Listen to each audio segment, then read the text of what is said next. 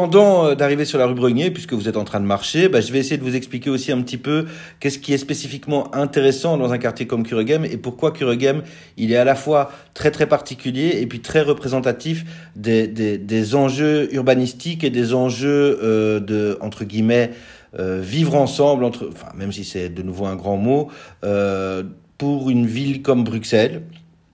En fait, à Kuregem, on retrouve...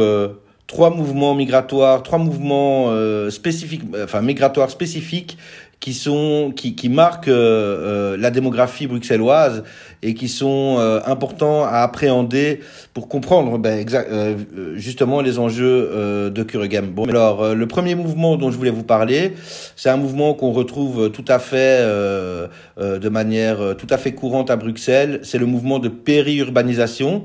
Le mouvement de périurbanisation, c'est quoi? En gros, hein, c'est les habitants de Kuregem, les habitants des quartiers populaires quand euh, quand ils commencent à, à franchir et à, à, à, à grimper l'ascenseur social, généralement ils quittent le quartier et typiquement, eh ben, ils essaient de s'installer euh, dans la périphérie de Bruxelles avec des maisons un petit peu plus grandes, pourquoi pas avoir quatre façades, pourquoi pas avoir un petit jardin, etc., etc. Et beaucoup d'enfants du quartier de Kuregem ont quitté aujourd'hui le quartier et se sont installés en périphérie. Alors, avant, plutôt dans la périphérie sud de Bruxelles. Aujourd'hui, c'est plutôt dans la périphérie nord, que ce soit à Vilvoorde, à Zaventem, etc., etc.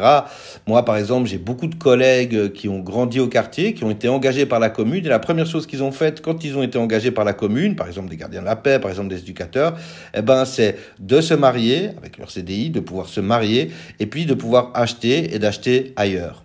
Voilà.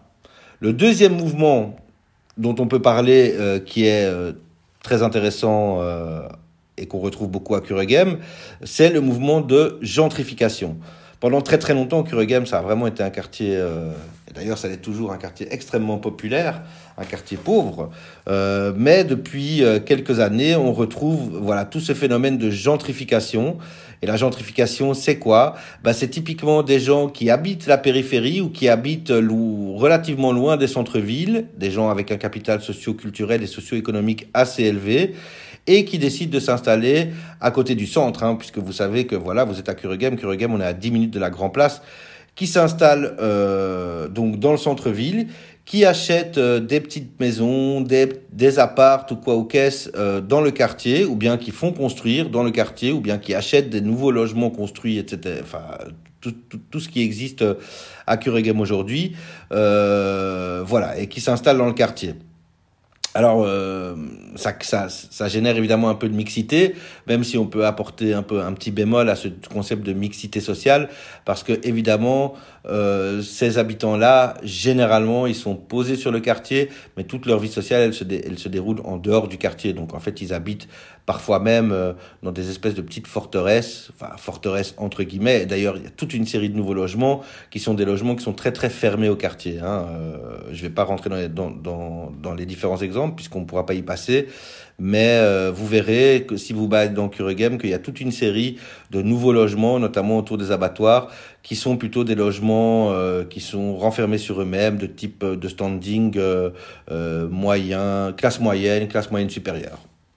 Et puis le troisième mouvement migratoire, qui est en fait le mouvement migratoire le plus important à Kuregem, et c'est celui-là qui fait que la population de Kuregem augmente d'année en année, eh bien, ce sont les migrations internationales. Et comme je vous l'ai dit, euh, ce sont des migrations internationales euh, plutôt de type euh, par le bas.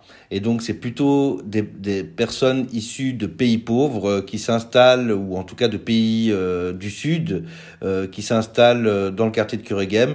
Pourquoi? Parce que c'est dans le quartier de Kuregem qu'ils trouvent à se loger. Et justement, c'est de ça dont on va parler maintenant, c'est du logement. Et vous verrez que tout ça nous amène évidemment à discuter et à, revenir sur bah, ce petit tour des inégalités sociales et toutes les difficultés que euh, le virus, le coronavirus, pose dans un quartier comme